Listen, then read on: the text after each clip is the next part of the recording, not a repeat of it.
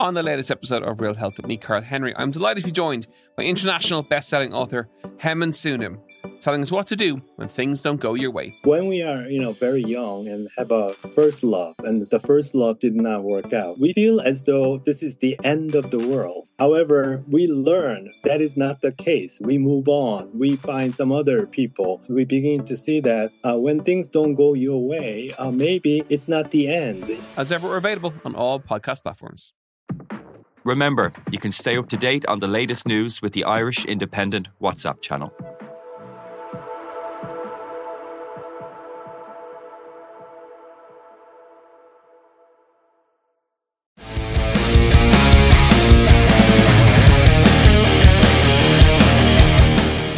And welcome to the Left Wing. Well, it's the final weekend of the Women's Six Nations. Ireland plays Scotland in Belfast on Saturday evening, and they go into this finale fourth in the table on 5 points, with Scotland bottom on 2 points. Now, Greg McWilliams has named his team. There's also been plenty of talking points this week after Ireland's 69-0 beating by England.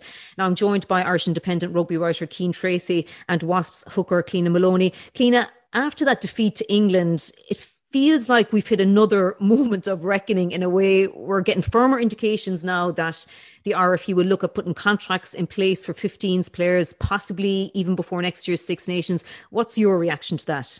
It is welcome. It's a welcome one. And I think, I am hopeful that not only do the contracts come when they say they'll have come, but that they'll come in enough numbers for it to be substantial. We've seen in Wales they've got a certain amount of contracts and they've got some retainers, but it still puts players in quite a difficult position unless their employers are quite flexible with them. It can still be really hard to manage that.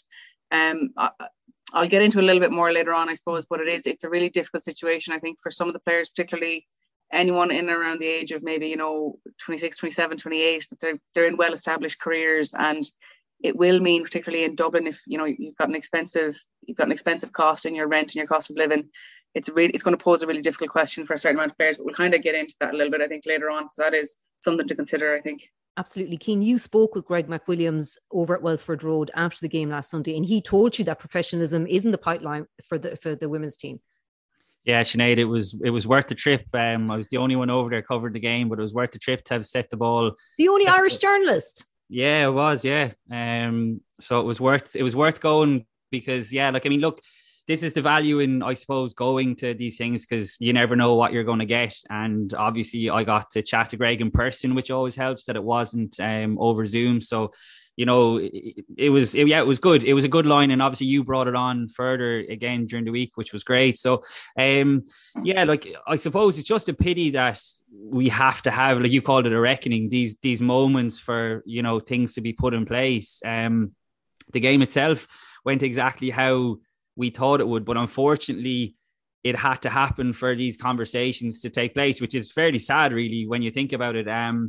Having been over at the game and seeing the effort that the players put in the first half, it was remarkable, really. I was talking to a couple of people about this, and I don't know if it came across on TV, but honestly, the physicality of it was through the roof. And for Ireland to have held out for so long in the first half was seriously impressive. And that's not being patronizing at all. It was seriously impressive, but there was just no way they were going to be able to do it for 80 minutes. And I suppose it was disappointing that they conceded the third try so early in the second half and the floodgates opened. So look, we've been banging on about this, Sinead, throughout this podcast over the last few weeks. This is just the reality of where Ireland are at. And I don't think, Cliodhna kind of touching it there, I don't think handing out contracts is a magic fix by any means, but it's certainly a way to give the players a better chance, because we discussed this after the Wales game.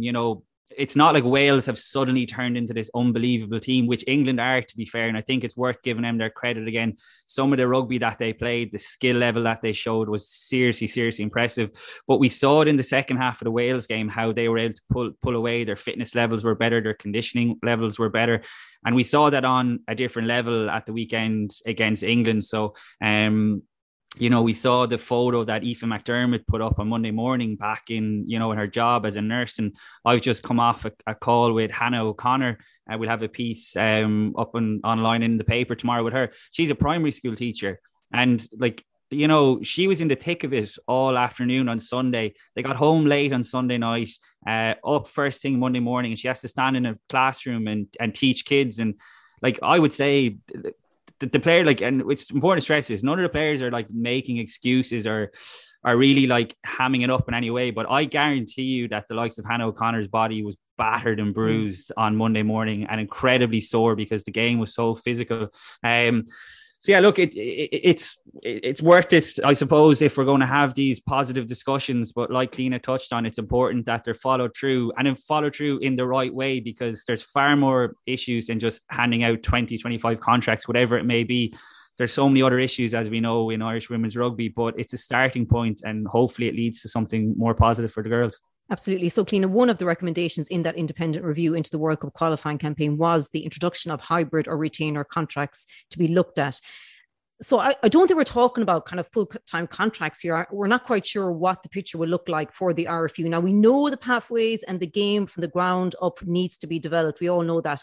But as Cian touched on, what is really important now that this conversation has started is that the contracts, that it's done in the right way. What to you as a player is the right way? I think it's quite difficult. We're often guilty in the women's game of just, you know, picking up the men's format and trying to drop it down and hoping that it'll just that jigsaw piece will just slot right in there. And that's not the case, you know.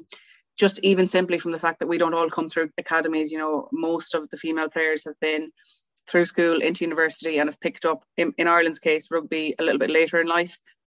So there's that instance in itself that makes us very different. A lot of us have careers and jobs, you know. A lot of the girls, I hope they don't mind me saying this, but they earn quite decent wages. You know, they work incredibly hard, but they earn quite decent wages living and working in Dublin. And that would be something incredibly hard to give up when you see the news this week that, you know, the average rental cost in Dublin for a year is up around 22,000. Yeah. 24,000 actually, beg your pardon. And it's 22,000 is minimum wage. So would the Irish contracts be anything above 22,000 a year? Would that sustain a player living in Dublin? You know, we probably do need to look at a more fluid approach to this in terms of, especially those people who have careers, like you mentioned, Hannah O'Connor's a primary school teacher. There are a lot of players that are nurses. Some of them are doctors. Catherine Dane's qualified physiotherapist. You don't want them to drop that career on its head and go play for Ireland for the next 5-6 years and then hope that it'll be still there for them to come back to it. There has to be a bit more of a fluid kind of cohesive way of looking at this. And I'd love to see the IRFU, you know, appoint a kind of a player liaison to help. Once these contracts are released, and if you're lucky enough to be given one, someone will go and talk to your employer, and you'll hopefully be able to keep your position in some way, you know, where maybe you work in the off season or maybe you work one day a week. Something that'll, number one, give you enough money that you can still survive paying and living in Dublin, you know, the really expensive cost of living and rent. And number two, you can still progress and retain your career because you haven't been privileged enough to be in the Leinster Academies since the age of whatever. I think it's really important that those things are taken into consideration because we don't need to pick up the men's format and drop it down on the women's game again. Yeah, absolutely. I mean, I think it was 3 years ago the speculation came out that the England players as full-time pros would have been on now a pretty modest 28,000 sterling a year. We don't know if full-time contracts, as we say, are on the way, but it's not exactly a Lamborghini these players are going to be out buying once they get these contracts, Cian. It's such a brilliant point that Cliodhna makes, and it's actually it's a good point about the, we'll say, I don't want to say older girls who are 26, 27, 28, because that's absolutely not old, but even younger girls, because this applies to the men's game as well in a different way. But like, you hear so many rugby players, particularly guys who've had to retire early, talking about the amount of years not that they've missed basically in trying to climb that career ladder. Affects your overall life. Like, no rugby player is going to be set for life no matter what. They're going to have to work afterwards, so you're always playing catch up. So it's actually the younger girls as well, I think it applies to, because let's say a young girl is coming through and she studies medicine and gets, you know, enough points and redeems her for medicine and wants to go to college to be a doctor. Is she really going to, you know, put that to the side and, you know, or it like, realistically, these contracts are not going to be that lucrative, because if you look at the men's and women's sevens contracts, which exist at the moment, they're really not paid that well at all. And lots of the girls and guys are juggling jobs, like Cliodhna has kind of said. I know Amy Lee Murphy-Crowe, for example, is on a sevens contract, but she works in a gym as well part-time. And it's no different to the men's team. I remember talking to Billy Dardis, the sevens captain, about this recently, and he's after starting a full-time job because there was a bit of a drop-off after Tokyo when they got to the Tokyo Olympics, because guys were looking at it going, okay, we've ticked that box, we've got there, but I actually have to start making money here and living my life. So it's a very difficult balance, and I think it will apply to no matter what age or what stage you are at in your career, because realistically, we're not talking about central contracts like that are in the men's game where 15 players are going to be on, you know, six figures. That's just realistically not going to happen. So it is very important that whatever is put in place, that it is manageable. And I really like Cliodhna's idea, actually, that, you know, you would be able to kind of work it with your job. And to be fair, you know, this is the point that Hannah O'Connor was making, that in her school, her principal is unbelievably accommodating. And, you know, because like, it's crazy when you think about it, the amount of time off work that she needs. I think it's like 3 days this week, because they left to go to Belfast yesterday, which is Wednesday. So Wednesday, Thursday, Friday, it's a lot of time off from your kids. So she has to put in, you know, time in terms of forward planning for lessons and that. So it would be brilliant if whatever contracts come in, girls could continue their careers as well. But obviously, that will be dependent on what kind of job they're in and if their boss is accommodating, which, to be fair, it sounds like a lot of the girls in the system do have accommodating bosses, because I don't think you'd be able to manage it otherwise. But yeah, I really like that idea from Cliodhna, that you can kind of hopefully juggle both careers.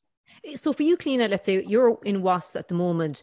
Would you see it, if you were part of this, that you would move back to Ireland, or would you like to continue playing with Wasps, come back, have your kind of retainer contract or whatever it is, stay in Ireland for the duration of the Six Nations, you know, maybe for the new World Rugby Global Competition that's going to come in from next September, October? Would that be a route? Would you like to still play in Wasps, or would you think the players would need to play in Ireland?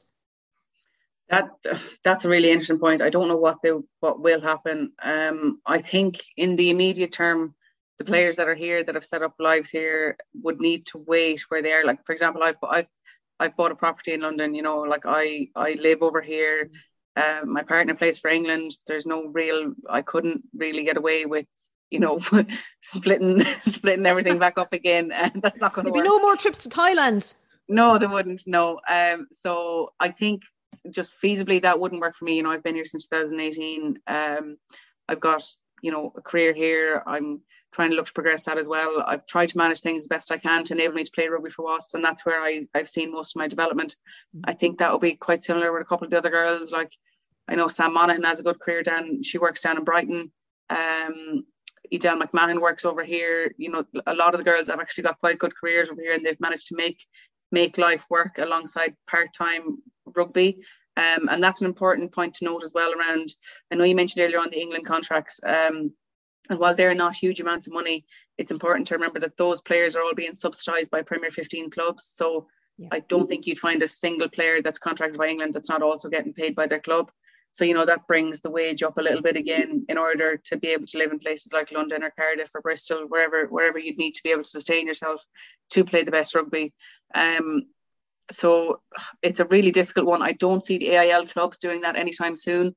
So whatever way the IRFU try and do it, whether it's central contracts based in Dublin, or whether, you know, we've seen the news earlier on this week from the URC that they're looking to jump on the women's rugby bandwagon. You know, they had a strategy meeting, and a lot of people kind of noted that they wanted to see the company, or, you know, to see the competition move forward to incorporate women's rugby. And that's a really positive thing to note from their ambition. But as well as that, you know, how does that look? That's a really, it's opened up a whole minefield of things this week, really, a lot of the press. Yeah, no, it has. Cian, that idea of a women's URC, you know, was floated. I mean, it is great to talk about these things publicly, you know, get the conversations going, you know, get the imagination going about where women's rugby can go. But you also kind of want a bit of substance there as well. Yeah, it felt like a bit of a flyer that, you know, it was in the news, because if in theory it worked out, it would be great, but it just feels like Irish rugby in particular is a long way off that. You need to get your own house in order before you start looking at a glitz and glamour kind of URC league. So, yeah, like there's just so many issues. Like, I thought it was really interesting, actually. I was writing about it in my piece on Monday after the game, that throughout the whole match on Sunday, in the coaches box, because the press box in Welford Road is situated right next to the away coaches box. So I was sitting next to Greg McWilliams, pretty much just kind of separate. But David Nusefora was sat next to Greg McWilliams for the whole thing, which was interesting because he's the man ultimately, you know, in control here. He's the one making the decisions. Like, he basically had a front row seat for like a shellacking, like a 69-0, like, and it, like, to be fair, it could have been worse. Like, England could have put up 100 points there if they were a bit more accurate in that first half. So I'd love to have been in his head to know, like, kind of what he was thinking at that time as he watched it, because it was tough to watch. Like I said, in that second half, and you're seeing, Cliodhna made this point in last week's podcast, the players that England were rolling off the bench, like, you know, it was ridiculous. Like, I'd say most of that bench would start for any other nation in the world. Like, the players that were coming on were just as good. So, the IRFU's performance director had, like I said, a front row seat for all that. So I suppose it'll be interesting. He kind of usually does an end of season review. So whenever that happens, it'll be interesting to kind of get his thoughts on it and where we're going with it. But yeah, like, we've known for ages that something has to change. And like I kind of said at the start, it's just really unfortunate for these girls that they have to go through these brutal, like, experiences in losing by that much, because, like, no one wants to go out on the pitch to lose ever, but to lose by that much when you're wearing a green jersey is very, very tough. So, like I said, a URC league would be great, but I think there's far more issues to sort out closer to home first. Yeah, for sure. I just saw a tweet there from Ali Donnelly, the voice of women's rugby, saying, "I confidently predict that this weekend is the last time you will ever see fully or mostly amateur teams playing in this competition. Next year, all teams will be on a mix of full or hybrid contracts, and that despite how we might lament the pace of change is remarkable progress." And, you know, it would be remarkable progress, wouldn't it, Cliodhna? Yeah, it would. And, like, you know what? Like, the fact that Italy, and I'm not being disparaging against Italy, but the fact that Italy have given 25 retainer contracts, but there's still something, is hugely admirable. Now, I know they're going to the World Cup, but I'd love, if Ireland had qualified for the World Cup, would the IRFU have done something similar to give them a fair chance? Because if the Italian union are finding the funds to do it, you know, you got to kind of look closer to home to see what you can do. So the World Cup qualifier failure has probably given a bit of a free pass almost, because there's no media pressure to go, "Oh, we've got a World Cup at the end of this year. We really need to do this and that." So I think that's another kind of kick in the teeth for not having qualified for the World Cup, because if they did, perhaps, like, something might have been pushed into happening sooner, because, you know, no one wants to be going to a World Cup racking up the kind of scores that we saw last weekend. Did it give the IRFU free pass, Cliodhna? I mean, there was just that little letter that Group Review sent to the government as well. Yeah, it probably, to be honest with you, my gut would say that you probably would have seen contracts kick in if we had qualified. For the World Cup, if you qualified. I think so, yeah. I believe as well, and I might be incorrect, I did hear this information and I think I read it actually, about the WXV tournament, that one of the caveats of being part of tier one of the regional competition, I think, is as it would be called, that you need to be at least part-time, you know, your squad needs to be at least part-time. So if Ireland and Scotland indeed had hopes to be part of that tier one competition, they would need to make plans for that move now. Now that would, as I believe before, that would mean you'd have to qualify in the top three of the Six Nations. We'd have finished in the top three of the Six Nations. That was meant to happen this year, but I believe that'll probably happen next year after the World Cup. So, you know, if as a union you have ambitions for your women's team to be in that top tier, you would have to at least have plans for part-time contracts or retainers. So Ali's right in that prediction, I would say. Yeah, I would say so, because I remember when that competition was announced last year, I got onto World Rugby, because you can't just announce a competition and not have the structures in place for the players to play at it. And that was when Ireland were amateur players. So I was like, how is this going to happen? It's, you know, a September into October window. I mean, you're dealing with amateur players. What's going to finance this? You know, but anyway, I got a statement back from World Rugby, but it didn't really amount to much. But they are looking to work with the unions to see what is the best way forward. But I do think that will hopefully, that new competition will accelerate players to becoming professional, all the rest. Lads, we better move on to the team that was announced today.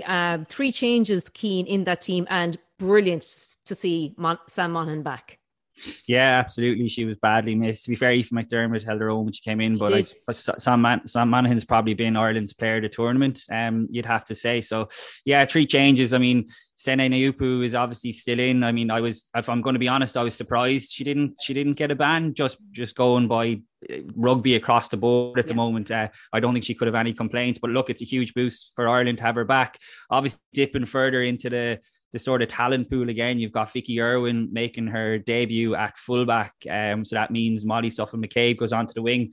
Emer Constantine got a really bad injury, and just had an update there from Greg McWilliams that she looks like she'll be out for 12 weeks. But he was actually really positive about that, because they initially thought it was a shocker. I think they were probably thinking ACL, reading between the lines, but thankfully it's only 12 weeks, which sounds like a mad thing to say. Nicole Cronin broke a rib last week, so she misses out as well. So it kind of just goes to show like what I'm talking about, the physicality that they were playing against. So look, I think we kind of had a similar conversation when the three of us were chatting around the Italy game. This week is very different, even though Ireland are down the sevens players, and we don't need to go over all that again, but there's pressure on Ireland to not only finish the Six Nations on a high, but I think also to, there's been an encouraging discussion and I would say narrative around the fallout. It hasn't been like, oh, 69-0, the players are awful, blah, blah, blah. It's been like a wider raging discussion, but I think it's up to the players now as well to kind of, back that up with a big performance this weekend. I think it's great that they have the chance to do it, because you don't want to end your Six Nations campaign with a 69-0 defeat in England. And look, there's revenge as well, and that's going to be an issue as well, because Scotland were obviously the team who have denied Ireland the chance to play at the World Cup by winning the qualifier last year. So there's pressure on this team, but again, the pack has a familiar kind of look to it with Sam Monaghan back. It's a big boost. Nikki Caughey comes in at 10. She's kind of come back in, hasn't played, I don't think, for Ireland for a while, so interesting to see how she gets on. So there's a bit of continuity there. And like I said, we've seen another debutant go, and like Molly Scuffil-McCabe, it's only her second cap. So you would hope that the difficulties over the last few weeks will really stand to these girls. And even I thought it was interesting, like Greg McWilliams was saying, that there's a girl who's doing her leaving cert. Sorry, her name escapes me now, from Tullamore, a centre in with the Ireland squad this week, which is crazy. She's only 18 and doing her leaving cert, but it's brilliant to see however way they're working it, because they're getting her in, they're showing her what it's like, to be around the squad. So you're starting to see new names, coming through, which is really encouraging, and they'll only be all the better for it, won't they, get into, no matter what kind of experience it is, even if it is for that girl just getting a taste of it. Yeah, sure. Bevan Parsons that time, she was doing her leaving as well, and she'd missed those final few games of the Six Nations. What about Leah Tarpey? Sorry, that's her name, Sinead. Leah Tarpey. Better give her her dues. Absolutely. Cliodhna, what about that? Is this particularly a really high pressure game now on the Irish team this weekend? I think it's not as high as pressure as maybe the Italy game might have been. Like, they might have needed that win a little bit more, but they will feel a want to finish strong. They might be a little bit battle weary after England. We saw, I think, when Italy played England, they had to put up about 200 tackles in defence. Ireland had 187, I think, maybe 197, something very similar. Like, that does not only take a toll on your body going back into work on the Monday morning, but you're feeling it when you meet back up still on the Wednesday. It's quite a lot of weight to carry around with you for the week, because they're well conditioned units, the English team are. So, the bodies will be feeling that. They will have gained a little bit though from bringing Sam Monaghan back. I think that'll really help them get a bit more gain line, get a bit more continuity. Not only the fact that they'll be playing against Scotland rather than England, which don't be met with such a might maybe in the tackles, but they'll hopefully free their hands up a little bit more, and Sam might bring that back. Interesting to see Nikki Caughey back in. I thought she played well in the AIL final, as did Ailsa Hughes, who's on the bench, and I'm delighted to see her back in. She scored 2 tries actually in that AIL final against Blackrock, and I thought it was probably one of the best games I've seen from Ailsa in a long, long time. We got to see kind of what she can bring to the game from a bit of a running nine perspective, so I hope if she gets off the bench for Catherine Dane that we get to see that this weekend, particularly when the game opens up. Yeah, Cliodhna, what about, you know, as Cian mentioned there, like the unbelievable physicality of this, of that England game. Going into the final game now of this Six Nations, I always remember now, look, it's different apples, obviously, but back in 2015, when the Irish men's team, they were in the running for the Grand Slam, they lost to Wales in Cardiff, and then the following week, they were in Murrayfield to play Scotland. And I always remember Joe Schmidt saying at the top of that week that the players were just a bit flat, and like, these are professional players, but they were flat because they were out of the running for the Grand Slam. But I'll never forget the day before that game in Murrayfield, the players were out on the pitch, and I've never seen a group of players have so much fun. They were just, the pressure looked off them. They were laughing, and you know, I remember Paul O'Connell, he was just roaring laughing during the session. What does Greg McWilliams need to do? Players are amateur, they've been in work, they're trying to get in all these training sessions before Saturday's game. They almost need the loads to be lightened though as well, so they can go out and, you know, make the most of Saturday. Yeah, I think he probably needs to encourage them to, it'll be, you know, you just tell them that it's their final time to make a mark on this Six Nations, I guess. It's been a Six Nations where we've seen huge amounts of coverage, you know, brilliant leaps forward in terms of contracts, promotion of the game. TikTok have done a great amount of work around, you know, the reach that it's made, the viewing figures, the attending figures, everything. You know, it'll be their final chance. What will people remember about Ireland from this Six Nations?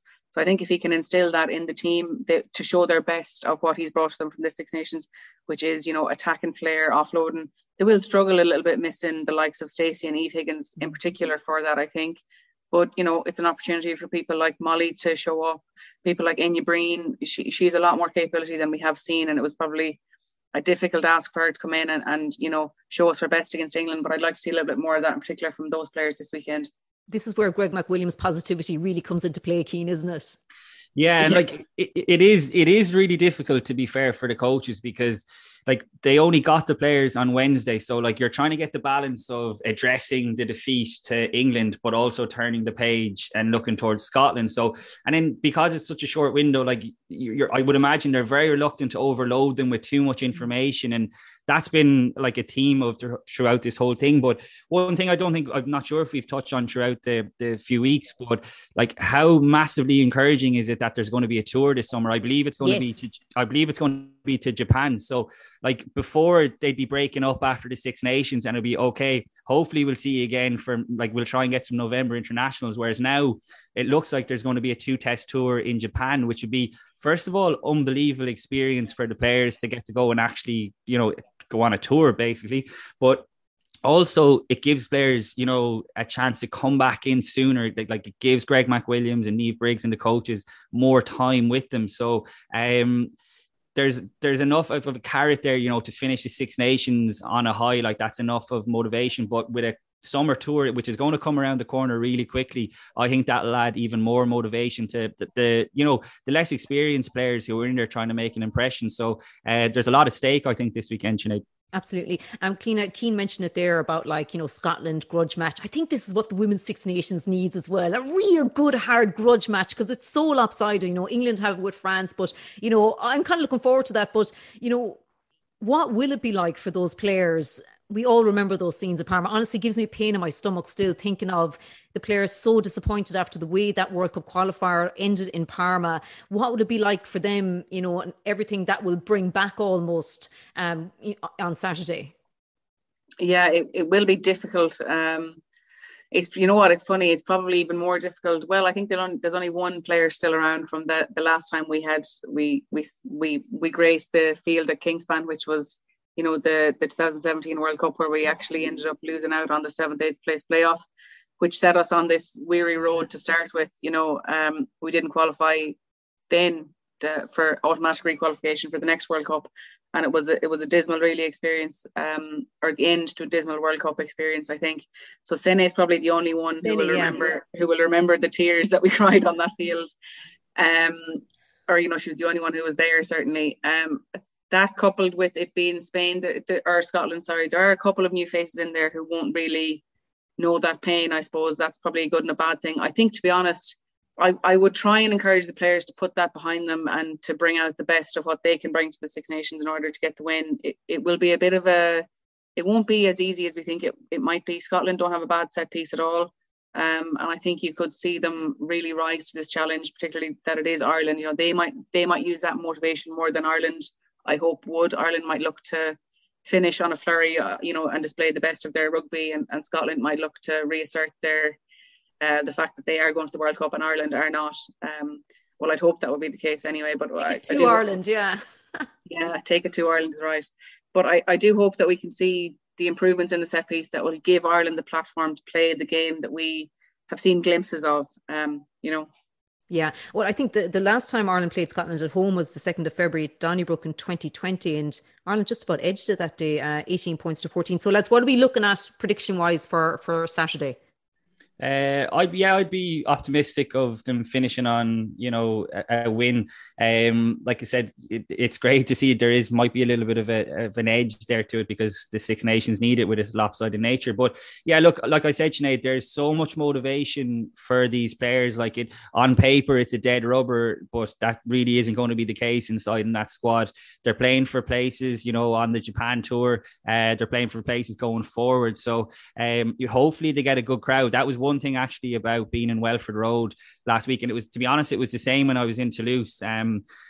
It shows you when the product is good and teams are playing good rugby that people will come out and support it. Like, I honestly, I'd say over an hour after the full-time whistle last weekend, there was, I would say, several thousand supporters still in the stadium waiting for photographs, waiting for autographs. Like, the English players are superstars over there. And I'm talking about grown men, grown women as well, trying to get selfies. It wasn't just kids. So hopefully a big crowd will come out to the Kingspan Stadium this weekend and get behind the team. And yeah, like I said, I'd be fairly hopeful that they could finish on a positive note. I think we saw enough in that. I know it's a much changed team, but in that Italy game, we saw when the set piece, like Cliodhna said, does provide the platform, that there are backs there capable of doing that. And I still think in that back three, like with Aoife Doyle and Molly Scuffil-McCabe, there is firepower there to hurt this Scottish team. So yeah, hopefully they can kind of, like I said, kick on the kind of positive kind of conversations that we've been having in the media all week and back it up by delivering a big performance. Cliodhna?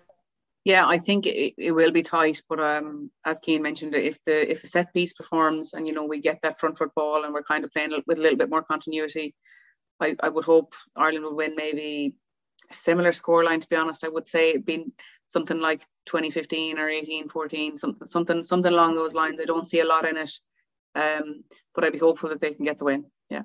Okay, great stuff, Cliodhna and Cian. Thank you very much for joining us during the duration of the Women's Six Nations. I've really enjoyed chatting with you, and hopefully, look, Ireland will sign off this Six Nations with a win, and sure, look, there might even be a different landscape around this Ireland team by the time next year's Six Nations comes around. Will and Luke will have more for you on The Left Wing next week, but bye for now.